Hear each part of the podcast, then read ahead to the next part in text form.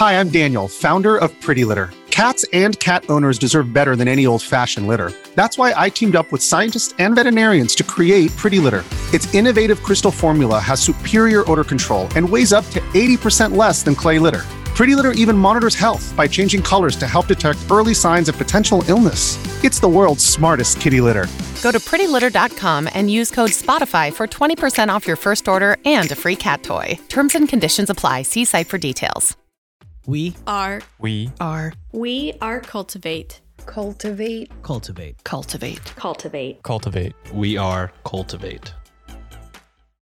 Ariel was not a good man. The fact that he beat his wife was one that was not unknown among his extended family and friends. But it was not until after his wife escaped his evil torment that the true nature of a man's cruelty would reveal itself. And for the three girls he decided to inflict it upon, it was simply a case of being in the wrong place at the wrong time. This is the story of Ariel Castro and the three women he kidnapped and kept locked away for almost 10 years.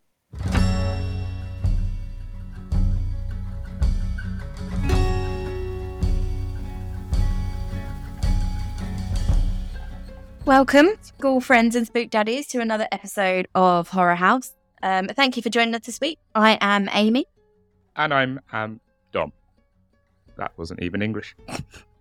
I'm Dom. We got it. We know who you are at this stage. If you're looking to whet your true crime appetite and sink your teeth into a juicy case, then you are probably in the right place, because so are we. And we're very happy to have you. Dom, other than incapable of speaking English, how are you? I speak my own language. Amy understands Dom. Yeah, it's basically just extra words. You did a shortened version of I am, as well as am. I'm am, Dom. We understood. It's either shorter words or adding unnecessary words. There's no in between. It swings one way or the other. I'm good. I am not coping well with this heat. I know it's a very stereotypical British thing to say. It's too hot. We don't do the heat. When? We're not good at it. What was it the other day? It was like, it wasn't even, temperature-wise, it wasn't even that hot. It might have been like 22 or 23 degrees Celsius. And I was like, I'm dying. And people were like, but it's 22, 23 isn't hot. And I was like, well, in many countries, no, 22 degrees Celsius is not hot. But a British 22 degrees Celsius feels like you're on the surface of the sun. It's awful. And it's a different heat. Like, I know this is going to make me sound like such an old woman, and it's such a, like, mum thing to say.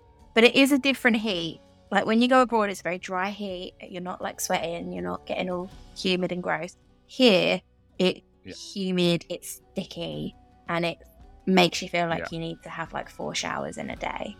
So it's not the same. I won't have it said that it's the same. So don't even try. I won't have it. Have you heard of Ariel Castro? Do you know the name? I know the name. Oh, wow. I don't really know anything about him.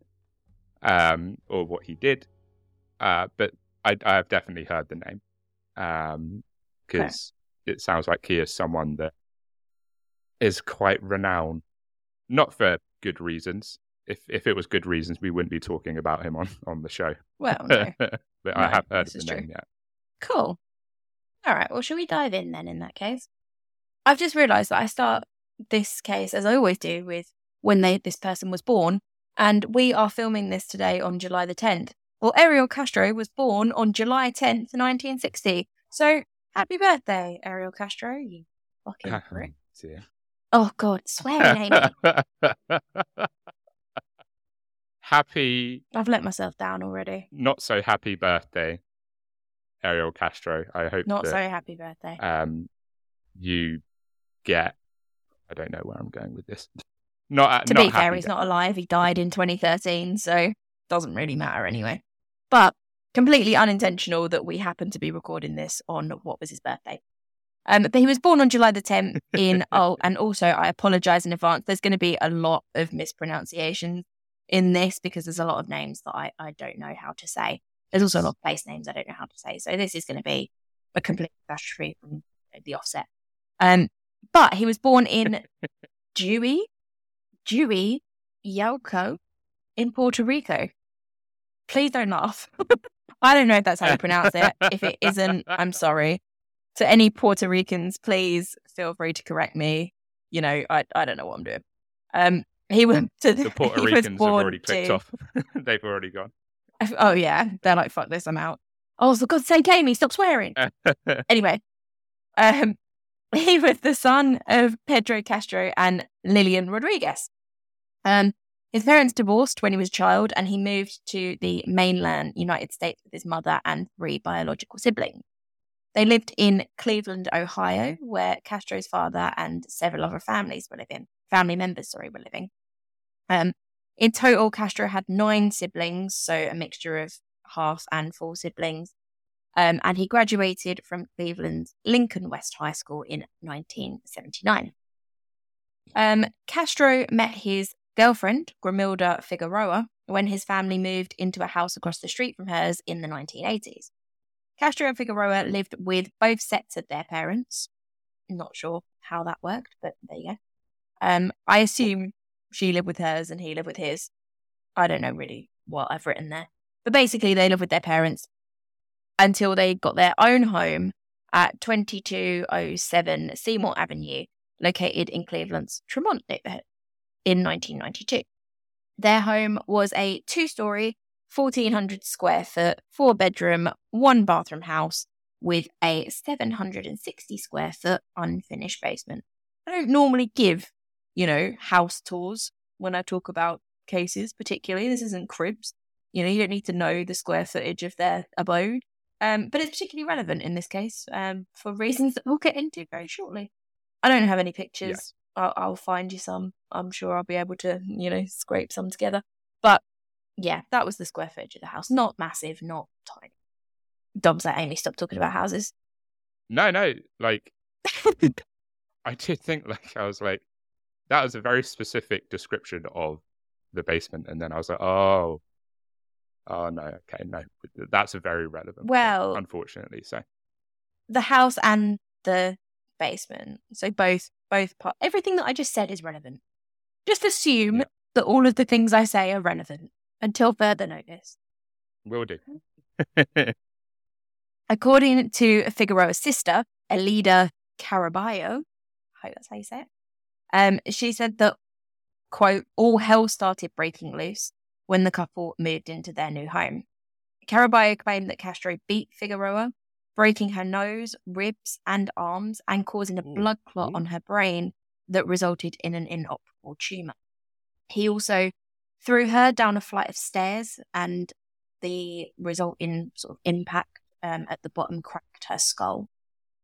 In 1993, bear in mind they only moved in 1992, Castro was arrested for domestic violence but was not indicted by a grand jury.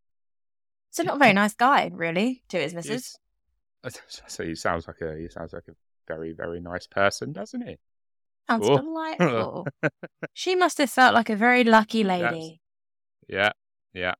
Definitely would want to go to the pub with this guy. Oh, yeah, 100%. And we haven't even, touched the surface. This is a mere appetizer. Yes, it's a mere amuse-bouche to the foray of violence that is to follow. In 1996, Figueroa moved out of the house and secured custody of their 4 children. Well, hey, great news. Police assisted in the move and detained Castro, but they did not press charges. Again, well done, police. Castro continued to threaten and attack Figueroa after she left him, according to her sister. And Figueroa filed charges in 2005 in, again, apologies if I pronounce this wrong, Cuyahoga County Domestic Relations Court, accusing Castro of inflicting multiple severe injuries on her and of, quote, frequently abducting their daughters. Obviously, bear in mind, she gained custody of the kids, so any time that he took them without her permission would have been considered. The court granted her a temporary restraining order against Castro, but it was dismissed just a few months later. And unfortunately, as a result of all of the violence and of that incident where he pushed her down the stairs, Figueroa actually died in 2012 due to complications from the brain tumor that resulted in that. So she did get away from him, and she did get custody of the kid, but ultimately it was something that he did that led to her death. Yeah. Which is very sad. Good grief. Yeah. What an absolute trash human being. Right. Back to what a douche. Back to normal service. We had a little bit of a palate cleanser episode last week. Now, normal service has resumed. Yeah. We're back to talking about trash human. We couldn't stay away from it for too long. People would go, hang on a minute, what is this podcast? Yeah, no, that is very true. That is very true. 100%. No, that is sad. That is sad. You know, to suffer like that and, you know, have that as a result. Yeah, that's very, very sad indeed. Yeah. She deserved far, far better. Especially to escape it as well. To go through that, manage to get away from it all and then have it still basically come back to, well, you know, finish you off is just kind of adds insult to injury, I think. She didn't really escape. She just temporarily, I suppose, got away for a little bit, unfortunately. Yeah, exactly. Bless her. Castro worked as a bus driver for the Cleveland Metropolitan School District until he was fired in November 2012 for, quote, bad judgment, including making an illegal U-turn with children on the bus, using his bus to go grocery shopping, leaving a child on the bus while he went for lunch, and leaving the bus unattended while he took a nap at home. I wonder why he was sacked. I mean, that seems like a totally normal bus drivery thing to do when you're in charge of children in a bus. Why not? I shouldn't laugh, but some of those are quite funny. He's not a very good bus driver. I mean, the sounds of of it. No, imagine my favourite one, because obviously it's bad. I think my favourite out of all of them is leaving a child on the bus while he went for lunch. Number one, it's a school bus. That's what I'm thinking. What the hell are you doing in the middle of the day? Like, why is there a kid on the bus in the middle of the day? Why are you driving the bus in the middle of the day? You drop them off in the morning, you pick them up in the afternoon. What the hell are you doing with lunch? I'm so confused. The kid was like, we've passed the school a few times now. I'm going to be late for first period. We should probably, get to it. It's like, no, I'm hungry. I need to go to my McDonald's drive-thru. Sit down and shut up, Timmy. This is what I mean. You can miss your first period. Did he just forget to drop the kid off? Like, had he been driving around with him on the bus since morning? And he just looked in the back and gone, oh, shit, I forgot one. When did he notice that there was still a kid on the bus? I mean, maybe he didn't notice.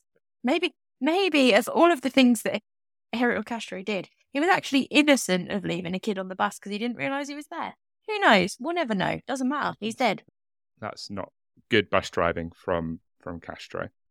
It's definitely not. How good did he bus get driving. His bus You shouldn't license? Be doing it anyway. That's what. Oh God that's knows. That's what I want to know. Who knows? Do you reckon he went to Legoland and got one of those Lego driving licenses and was like, I am a certified vehicle motorist. Can I drive your school bus? Potentially. It definitely sounds like something was a bit dodge. Anyway, he didn't have the best, career and lifestyle anyway. He was earning $18.91 per hour when he was discharged. At the time of his arrest, Castro's home was in foreclosure after 3 years of unpaid real estate taxes. So definitely wasn't in a good place. So obviously with him being alone, his wife had left him. She took the kids.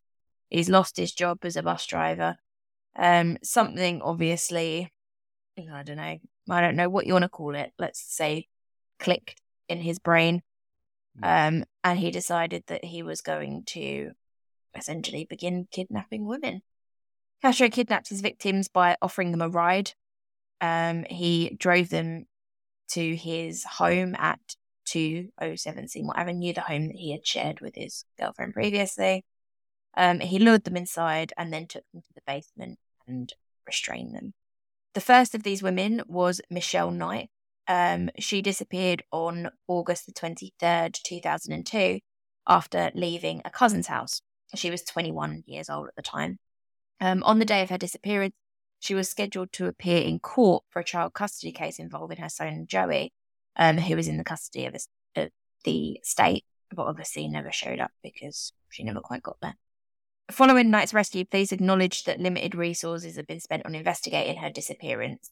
And this was in part because she was an adult. Authorities believed that she had run away voluntarily due to anger over losing her son. So because she didn't show up at court and because, you know, she's an adult, she can essentially do what she wants. Initially, there wasn't much effort put into finding her because it was assumed that she was just upset, which, you know, isn't ideal, but also kind of understandable. It's not often that I say that the lack of police work is understandable, but I think in this situation it kind of makes sense. Yeah, I would agree. According to the Cleveland Deputy Police Chief Ed Tamba, Michelle Knight was the focus of, quote, very few tips, and some criticised her subsequent removal from the National Crime Information Center database 15 months after she disappeared as the reason that she was basically unknown when she was rescued. No one was looking for her after that point. You know, she went on the missing persons list for a little while, and, well, I say a little while, 15 months is a long time, but not long when you consider that she was still missing. And then she was taken off of it. So when eventually they were found, no one really knew who she was. No one, you know, had been looking for her, and the few that had presumably thought she was dead. So it's kind of sad. Yeah. Michelle Knight is probably in the worst situation of the three people that he took. Yeah. The second woman he kidnapped was Amanda Marie Berry. She disappeared on April the 21st, 2003, so just under a year later, the day before her 17th birthday. And she was last heard from at around 8 p.m. when she called her sister to tell her that she was getting a ride home from her job at Burger King to a local bar where she was going to meet some friends. The FBI initially considered her a runaway until a week after her disappearance, when an unidentified male used her cell phone to call her mother. He said, quote, "I have Amanda, she's fine, and will be coming home in a couple of days." It wasn't an unknown male. It was at the time, but it was obviously not now. It was Castro trying to presumably throw her mother off the scent. Yeah. Oh, yeah. Well, I say throw off the scent. Obviously, he's just admitted that he has her. I know what you mean.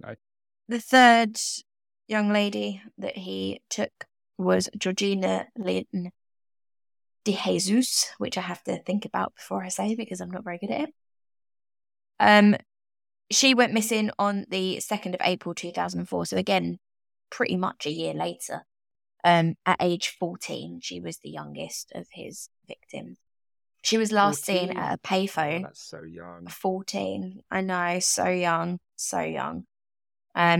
She was last seen at a payphone at around 3 p.m. while on her way home from middle school at West 105th Street and Lorraine Avenue.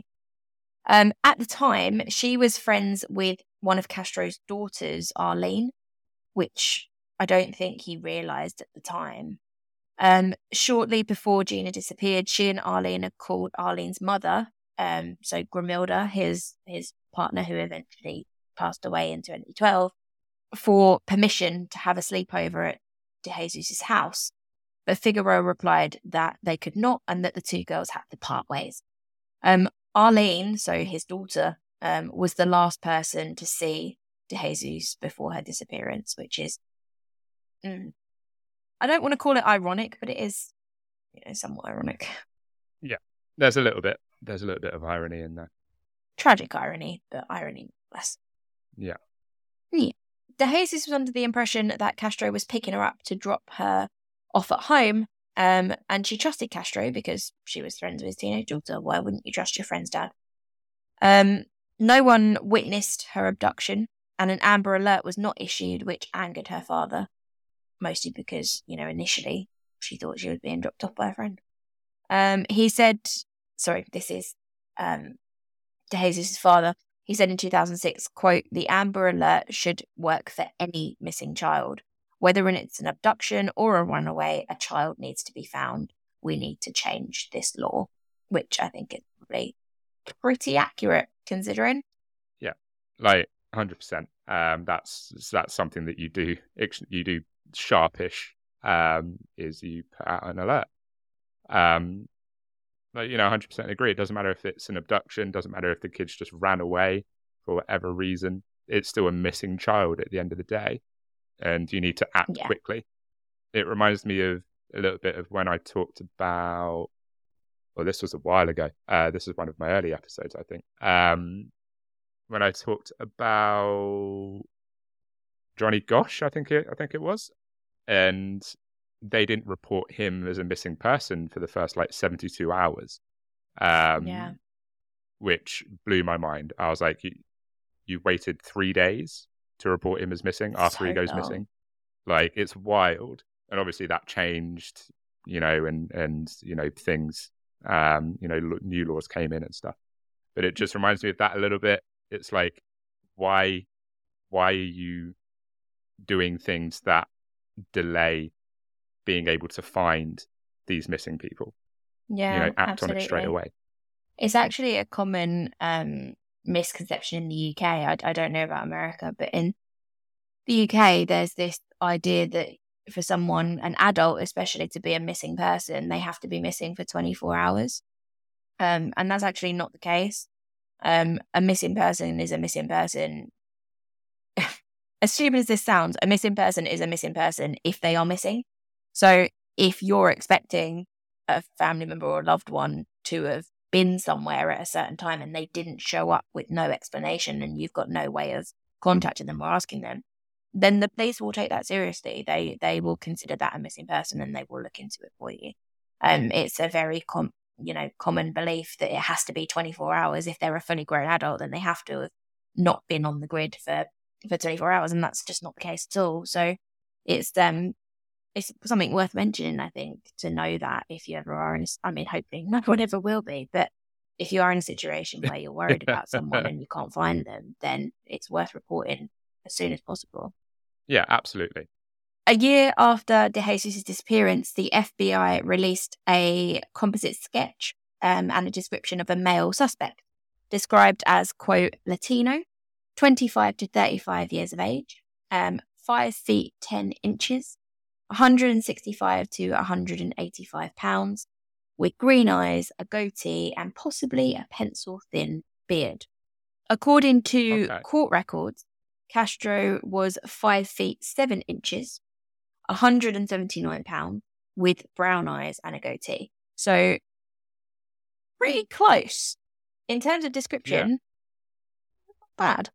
Which, you know, if the drawing was accurate, maybe a bit surprising that he wasn't found sooner.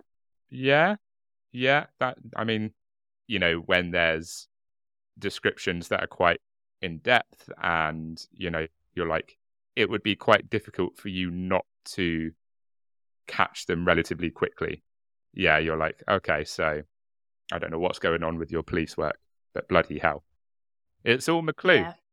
It's all McClue. It's all McClue. It's his fault. McClue's at play once again. We just can't get rid of him. He just does rubbish work. We just can't sort him out. DeJesus was featured in the America's Most Wanted segment, and it linked her to Berry, so the second girl that he had taken. The disappearances received regular media attention into 2012, while the families held public vigils. Castro attended 2 of these vigils. Reportedly, he participated in a search party, and he tried to get close to the DeJesus family. Obviously, because they were known to him. He was known to them. You know, he tried to help them and get close. Castro's son, Anthony, was a journalism student in 2004, and he interviewed DeJesus' mother for an article about the disappearances in the Plain Press newspaper.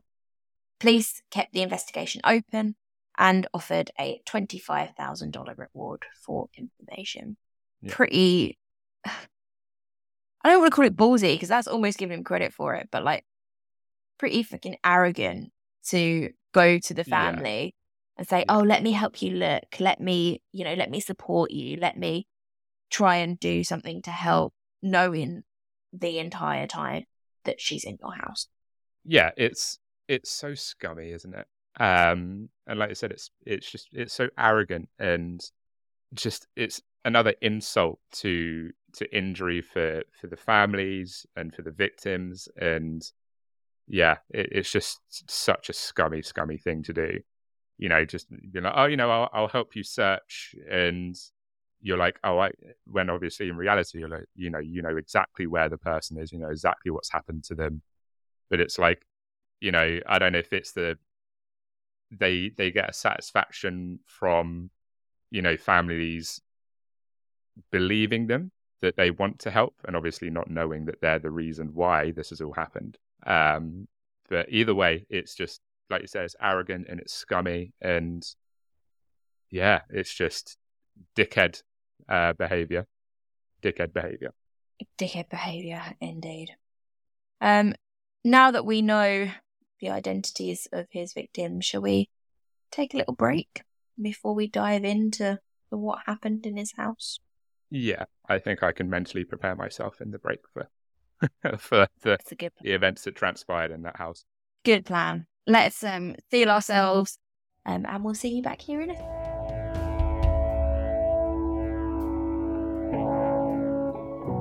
Dark Adaptation Podcast is a weekly podcast hosted by me, Brianna, and our producer Dyson joins me while working the knobs.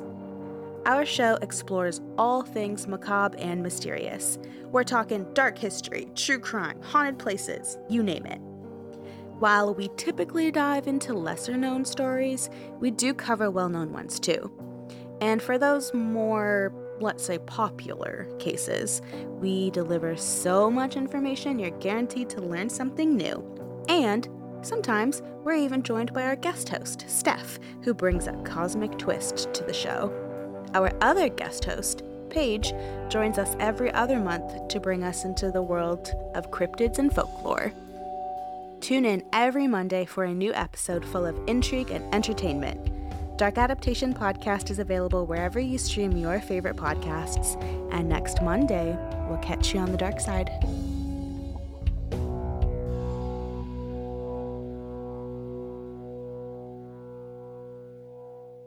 Hello, Twisted Humans. Do you find yourself wanting to know more about the latest murder, conspiracy, cults, or haunting?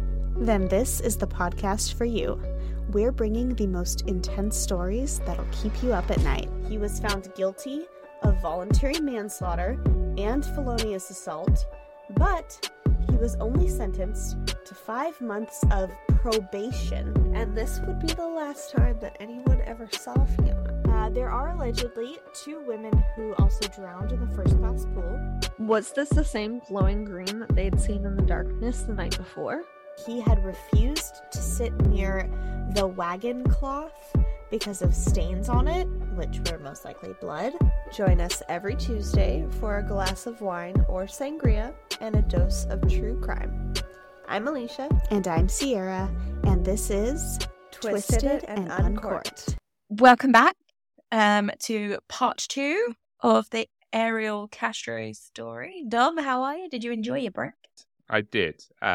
We talked about takeaway, which made me now also want to get takeaway, and I probably shouldn't because I'm literally sitting next to 2 KFC bags, and I'm pretty sure there's a few McDonald's bags littered in my room somewhere. So I probably shouldn't, really, but I probably am going to.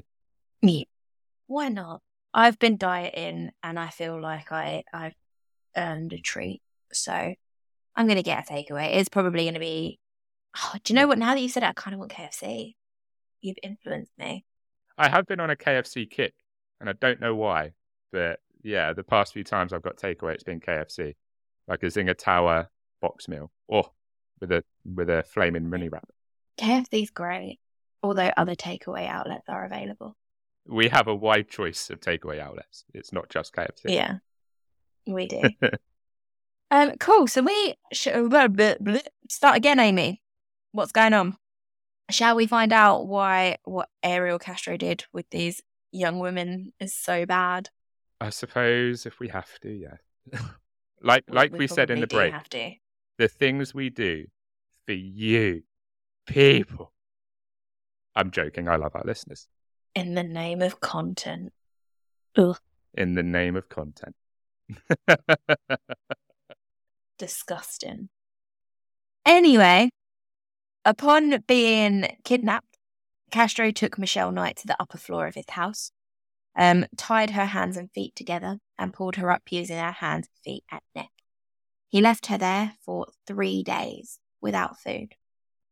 Prosecutors at Castro's sentencing wrote that diaries kept by his victims, quote, speak of forced sexual conduct, being locked in a dark room, anticipating the next session of abuse, dreams of someday escaping and being reunited with family, being chained to a wall, being held like a prisoner of war, missing the lives they once enjoyed, and emotional abuse, Castro's threat to kill them, being treated like animals, continuous abuse, and desiring freedom. So that was all the things that were mentioned in the girls' diaries. Yeah, it doesn't surprise me with any of those things, to be perfectly honest. No, it's definitely a pretty harrowing list of things to have in your diary. I keep a diary. It's mostly chatting about basically the same stuff I was putting in there when I was 13. Like, oh my God, this boy doesn't like me. And in, comparison, pointless. Just the most stupid diary that doesn't matter. And these poor girls are writing about these kinds of things. It does give you some perspective, I think. Yeah, absolutely. Absolutely. The women were kept in locked bedrooms, one each. Bear in mind what I said earlier, everything's relevant, Dom. That's why I told you the house had 4 bedrooms, because they all had a room each, and he had one for himself. In the bedrooms, they were forced to use plastic toilets that were, quote, emptied infrequently. They were fed 1 meal a day and were allowed out to shower twice a week at most. Oh, not nice condition. No, a lot worse than prison and a lot worse than most animals. Yeah, absolutely. That's someone who like feels like if I don't shower daily, I feel absolutely grimy. Like I obviously, I can't really compare. But yeah, just even something like not being allowed to shower. It's just a violation of human rights, isn't it? It was a way that he had power over them, which is just horrible. But I would love to say that it's the worst of it, and unfortunately it isn't. Knight told police that Castro had impregnated her at least 5 times and had induced miscarriages each time through beatings, hitting her with dumbbells, punching her and slamming her against walls. Shit. He also, as soon as he found out that she was pregnant, started starving her in the hopes that it would make, a miscarriage easier to, induce. Yeah. Knight's grandmother told reporters that she would require facial reconstruction surgery due to the beatings that she endured and had lost hearing in one ear. They were so bad. At one point during her captivity, Knight had a pet dog, but Castro killed it by snapping its neck after it bit him while trying to protect her. As soon as you said dog, I was like, he's going to kill the dog as well, isn't he? Yeah. I was hoping that there would be some positive, like that the dog would survive or something. Not even that. We can't even get a silver lining that the dog didn't die. No, there isn't one. There isn't one, fortunately. I know, but buckle in, Dom, buckle in. The end is near, don't worry. On Christmas Day 2006, Castro allegedly ordered Knight to assist in the birth of Berry's child. So Amanda was the second girl that he had taken, the 16-year-old, which took place in a small inflatable swimming pool, and he threatened to kill Knight if the baby did not survive. At one point, the baby stopped breathing, but Knight was able to resuscitate her. Castro very occasionally took Berry's daughter out of the house, including to visit his mother. She called him daddy, and she called Castro's mother grandmother, In 2013, he showed one of his adult daughters, his, you know, normal adult daughters, a picture of the child and said that she was his girlfriend's daughter from a previous relationship. And he had told others that she was his granddaughter. So there was always a story as to, you know, who she was, but yeah, whatever. But she didn't go to school. She wasn't allowed to do that. It was actually Berry herself that taught her daughter how to read and write. But Castro, you know, saw fit to take her out and pretend that, you know, she was someone else's kid or his granddaughter. I wanted to kind of throw up a little bit when you said that she called him daddy. I'm not going to lie. Oh, I mean, there's something about that word. Just, oh. I mean, it's not untrue. He did father her. It's not untrue, no. But I don't know. But you need to separate the daddies in this situation. Yeah, yeah. Like, even dad, I wouldn't have taken particularly well, but I would have taken it a little bit better than daddy, I think. Yeah, it's just not nice. It is. No. According to a statement from the Cleveland Police Department, officers visited Castro's home only once following the kidnappings to discuss a completely unrelated incident. Castro did not appear to be home at the time and was later interviewed elsewhere. Neighbours claimed to have called the police about suspicious activity observed at the home, but police have said that they have no record of any such calls. How convenient. I don't know what to say. I mean, there's nothing to say, is there? You know, the police were standing potentially on the other side of a wall to a kidnapping victim and just didn't do anything. Yeah. I mean, granted, it was an unrelated incident, let's be fair. It was an unrelated incident. They didn't have any reason to search the house. So it's maybe not one of our classic instances of bad police work. But to those girls, if they were aware that there was a policeman outside, yeah, can you imagine how horrible that must have felt when they just weren't rescued? Oh, yeah, 100%. And like you say, I don't know, you know, we don't know if it falls into the category of ballad, fucking hell, bad police work. Okay. But is it lazy police work? Is it just a bit naive police work? I don't know. I don't know what to call it. I don't know if I don't know if it's bad. I don't know if it's just a bit lackadaisical. Either way, it left something to be desired. Yeah, there's definitely something up. If that situation's been allowed to occur and nothing's come about as a result of it, then something's definitely up, I think. Castro's son, Anthony, reported that there were certain areas of the house that were locked and inaccessible. So his son had been in the house, you know, while the girls were there, but he wasn't allowed in certain rooms. He also mentioned on occasion, 3 weeks before the women's escape, when Castro asked him if Berry would ever be found.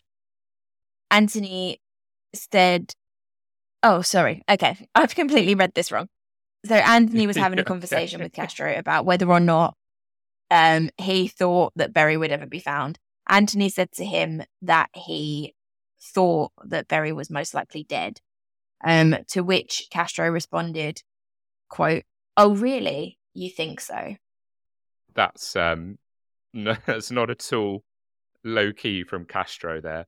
Not at all suspicious. It's just scummy, isn't it? It's just not yeah. Nice. No, you know, it's very scummy. But this story has a somewhat happy ending, and we're going to dive into it right now. On May the 6th, 2013. Berry was finally able to make contact with Castro's neighbours, leading to her escape with her 6-year-old daughter, and then the inevitable rescue of DeJesus and Knight by authorities. According to police, Castro had left the house that day, and Berry realised that he had failed to lock the big inside door, even though the exterior door was bolted. She did not attempt to break through the outer door, because she thought that Castro, quote, "was testing her," according to the police report. Previously, when they looked into it, Castro had tested the women by leaving the house partially unlocked and exits unsecured. If they attempted to escape, he then beat them, starved them, you know, whatever he did to get the point across. Yeah. So instead of trying to break out, Berry screamed for help when she saw the neighbours through the screen.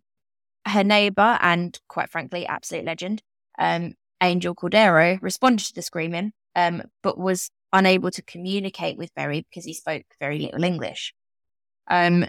He went to get his neighbour, Charles Ramsey, who joined him at the house and went to the front door. They kicked a hole through the bottom of the storm door, and Berry crawled through carrying her 6-year-old daughter. Ramsey said that Berry told him that she and her child were being kept inside the house against her will. Upon being freed, she went to the house of another Spanish-speaking neighbour and, with Ramsey's assistance, called 911, saying, quote, "Help me, I've been kidnapped and I've been missing for 10 years. I'm here, I'm free now." That sounds...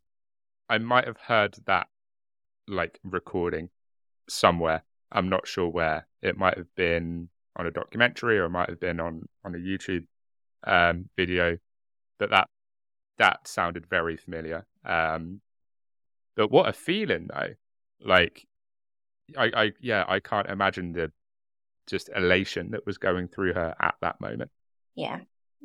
I mean, it's impossible to imagine it, isn't it? You've had 10 years of your life taken away from you, and you've suddenly just gotten away from the man that did it. And yeah, I mean, she must have felt somewhat safe with the neighbours, so she, you know, was confident enough to say it. And the great thing is as well, you also have the added extra, if you like, of yes, you're now out, but now you get to explain that there's 2 other people in the house and that they need rescuing as well. So you get to kind of be there for them as well, which is obviously fantastic. And what happened? Police entered the house soon after to find DeJesus and Knight, both of whom were obviously overjoyed to see police. Knight's reported to have repeatedly been screaming, quote, "You have saved me." And all 3 women and Berry's 6-year-old daughter were taken to hospital just to kind of absorb the shock and human physicals to make sure that they were okay. So yeah, I just keep thinking, when I was writing the outline for this, I just kept thinking, when they were all on their way to the hospital, you know, in with police, with, you know, essentially other humans, because, you know, they hadn't seen other humans for quite some time, that must just been so overwhelming. Oh yeah.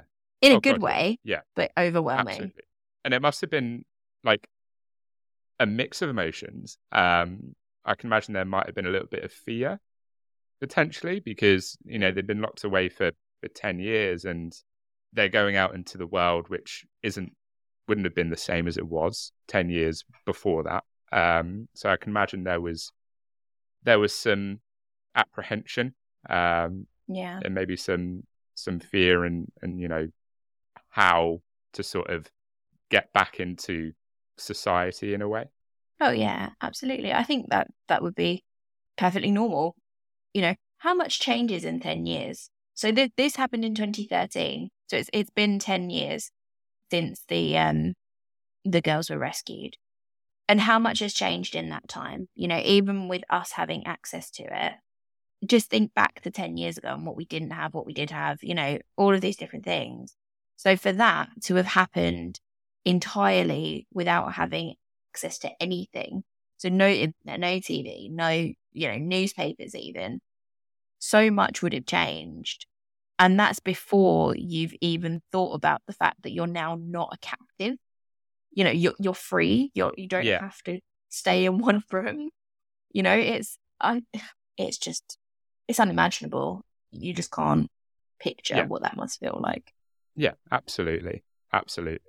You know, even little things, like you say, getting used to, you know, to having freedoms that you haven't had for 10 years. Yeah, it's definitely a lot. But of course, it's very important this man gets his comeuppance. Castro was arrested in a McDonald's parking lot shortly after the victims were rescued. He was charged with 4 counts of kidnapping and 3 counts of rape on May the 8th, which carry prison sentences of 10 years to life in Ohio. It was reported that Castro recalled each of the 3 abductions in great detail during his interrogation, and indicated that they were unplanned crimes of opportunity, which does sort of make sense. Otherwise, why stop at 3? Why did it kind of make sense? According to sources, Castro did not have an exit plan, and believed that he would eventually be caught. He was aware that one day this all had to sort of end. He referred to himself as, quote, cold-blooded and a sex addict. Police found a suicide note in the house, in which he discussed the abductions and wrote that his money and possession should be given to the kidnapped women if he were ever caught. So I don't know if he 100% was remorseless. Not that I'm excusing it. I mean, you've still done something terrible. But yeah, he was clearly having some feelings of guilt, which isn't necessarily something that we see often in these cases. No. To be honest, I can't think of any cases where they've had some sort of remorse. Yeah, none spring to mind, unfortunately. They've all shared the common trait of being quite proud of what they've done, unfortunately. Castro made his first court appearance at Cleveland Municipal Court on the 9th of May, where his bail was set at $2 million per kidnapping charge, adding to a total of $8 million. Obviously, the 3 girls plus the little girl as well. Prosecutors intended to seek the death penalty against Castro, and additional charges were reported to be pending, including aggravated murder for the intentional miscarriages. So the miscarriages that he sort of induced, those were murder, attempted murder, assault, and a charge for each instance of rape, and a kidnapping charge for each day that the victim was held. So in a minute, I'm going to give you some numbers in terms of charges here. Just think about the fact that they are basically a kidnapping charge per day, and a rape charge for every instance of rape. So it's a lot of charges, basically, is what I'm trying to say. On May the 14th, Castro's attorney said that he would plead not guilty to all charges if indicted for kidnapping and rape. Not sure how you would think you would get away with that, pleading not guilty, but, whatever. It's an interesting strategy. Not sure if it's not particularly a good one, but it's an interesting one. I mean, I think you did do it, Castro, if I'm being honest. Yeah, I like you said, I don't particularly know how he could have swung that defence successfully. But, I mean, like you said, defence lawyers are going to try what they can, aren't they, to get their man or woman off the hook. On July 12th, I'm sorry if I'm pronouncing this wrong, but a Cuyahoga County grand jury returned a true bill of indictment for the remainder of the period after February 2007. It brought the total of counts to 977. So that was 512 counts of kidnapping. Again, one for each day that he had the girls captive. 446 counts of rape. 7 of gross sexual imposition. 6 of felonious assault. 3 of child endangerment. 2 of aggravated murder. And 1 of possession of criminal tools. And a partridge in a pear tree. That was a terrible joke. I'm sorry. That's a hell of a list. I think that might be. Yeah. Is that the most amount of charges that we've ever discussed regarding someone? Potentially. I mean, it all relates to the same crime, but it's the fact that the lawyers, the prosecution, they really wanted to nail him, so they went for all these individual counts of kidnapping for every day that they were kidnapped, or rape every time they were raped, and they wanted to make sure that this guy was going to prison, which I think is perfectly fair considering. Yes, and they wanted you know, the maximum charge. They wanted him to get the death penalty. That's, you know, that's what they were aiming for. So these sorts of numbers was another tool that they used to be able to do that. You know, all of these different incidences. Obviously, there are murder charges here, but there's not murder in the sense that he actually murdered one of these women. It was because of causing the miscarriages. So this is all kidnapping and sexual assault, pretty much. They're going for the jugular. I like it. Indeed. Castro pleaded guilty on July 26th to 937 of the 977 charges against him. At this point, why bother arguing the numbers? You're basically going to prison. But he pled guilty to the charges of kidnapping, rape, and aggravated murder. But this was part of a plea bargain, which called for consecutive sentences of life in prison, plus 1,000 years, all without parole, which sounds like a horrible sentence. But bear in mind, the other option was death. So he took all of those charges plus 1,000 years. I don't know if a death penalty would have been too kind. Part of me is like, I like that he didn't, that he got essentially a life without any possibility of parole. Because I kind of want him to suffer in prison. The death penalty just doesn't seem like, and I'm not going to go into the whole, you know, am I, you know, is a death penalty good? Should it be a thing? Should it not be a thing? Blah, blah, blah, blah, blah. I think a life in prison without the possibility of parole is the right choice. Partly because as well, let's face it, once the inmates figure out what he's done to get there, it's not going to be a particularly enjoyable time. No, exactly. And, you know, again, we're not going to have the debate about whether or not the death penalty is the right thing to do in these situations, or whether or not imprisoning someone for that long is the right thing to do in this situation. But this is certainly not someone that you're going to want to get off lightly. You know, he needs to take his punishment. And I think this is quite fitting. Alongside his punishment, as part of the plea deal, he also forfeited his right to appeal. So he'll never be able to, you know, get that sentence reduced or anything like that, or overturned. Not that he would. And he also forfeited the right to profit in any way due to his crime, so he couldn't like write any books about himself like that. That was not part of his plea deal. Good. He also forfeited all of his assets, including the Seymour house, which was demolished. Castro was told by the judge, Michael Russo, quote, "You will not be getting out. Is that clear?" To which Castro responded, quote, "I do understand that, Your Honor." Castro also made comment about his, quote, addiction to pornography and sexual problems, but was cut off by the judge, who said these issues could be discussed later and were no longer relevant. Before he was sentenced fully and got his, you know, 1,000+ years, Castro addressed the court for nearly 20 minutes, in which he said he was a, quote, good person and, quote, not a monster, but that he was addicted to sex and also pornography and had practiced the art of masturbation from a young age. I don't know at what point you would think this would help. He also claimed that he'd never beaten or tortured the women. Obviously, that's proven to be not true.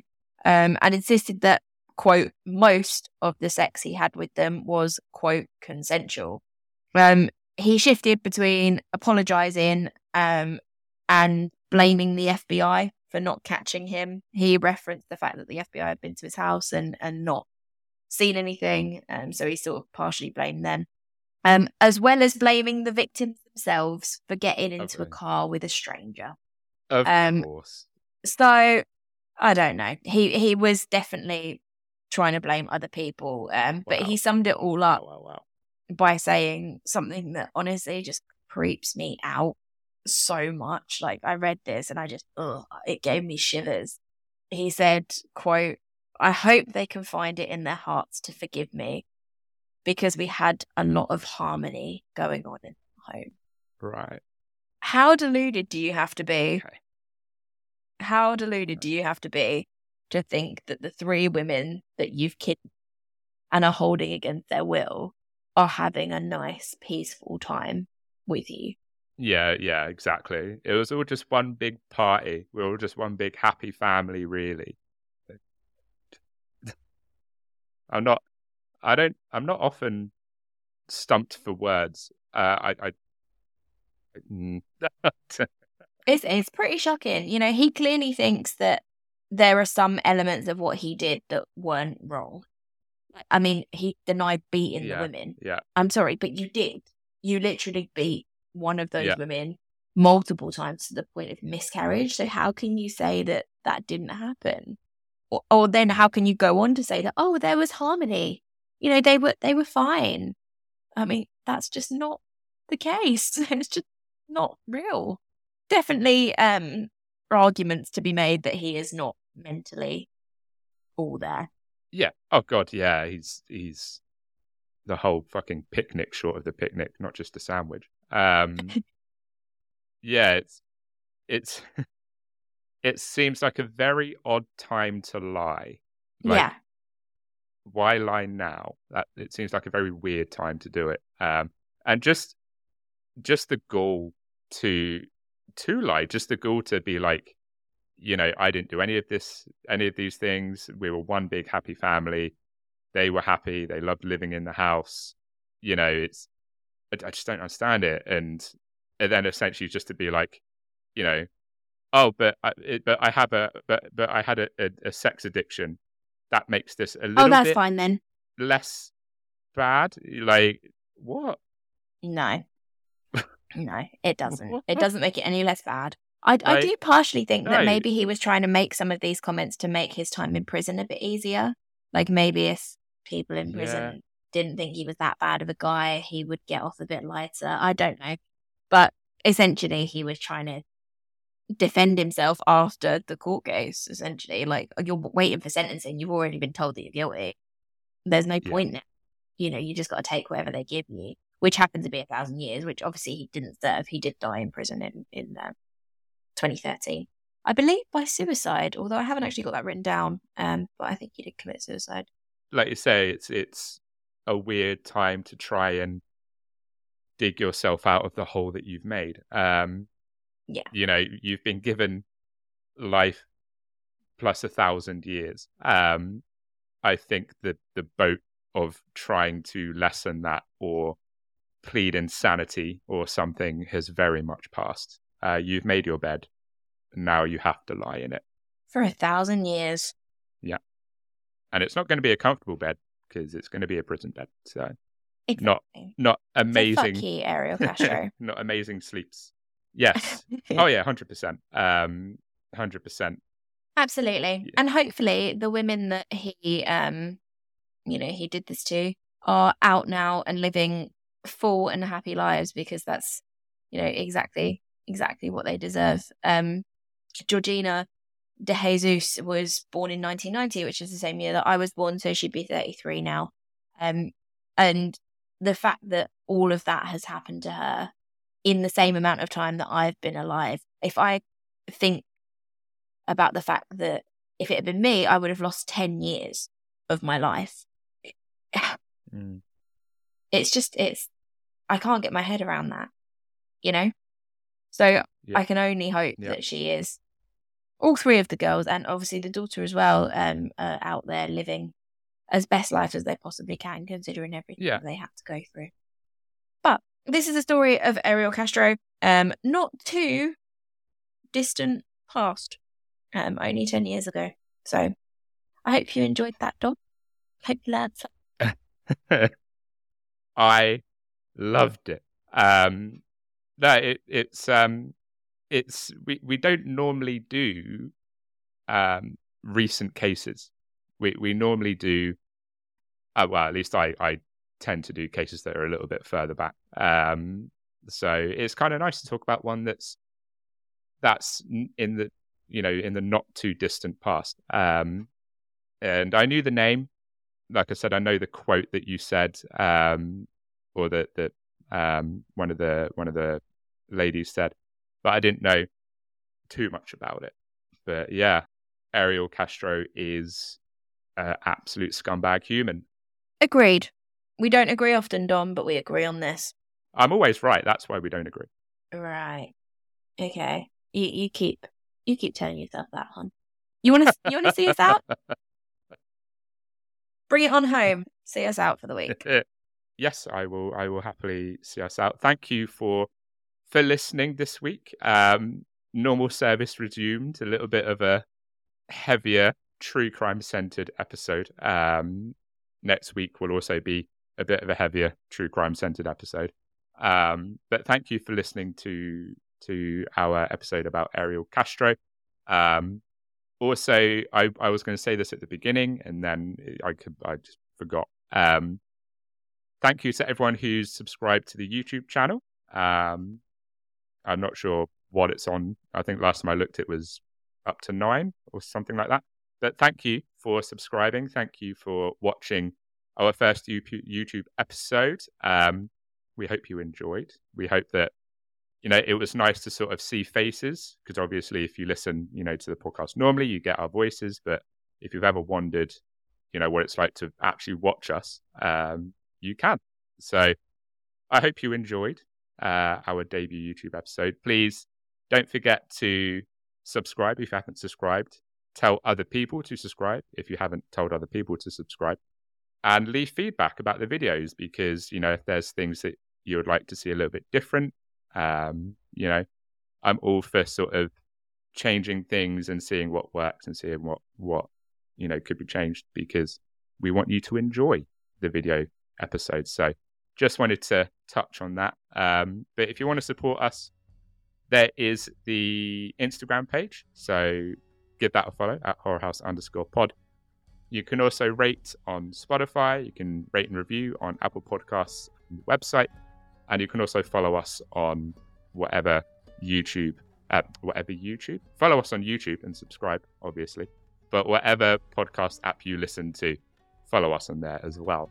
If you want to support us financially and throw us a little bit of money, we are struggling content creators after all, then you can do that by getting us some merch, or you can warm Amy's cold heart and buy us a coffee, because Amy loves coffee. Yes, please. And I'm sure she would be very much appreciated. But as I say, thank you for listening / watching this week. And we hope to see you next week. Until then, all that's left to say from me is stay spooky. Stay spooky, you sexy bunch.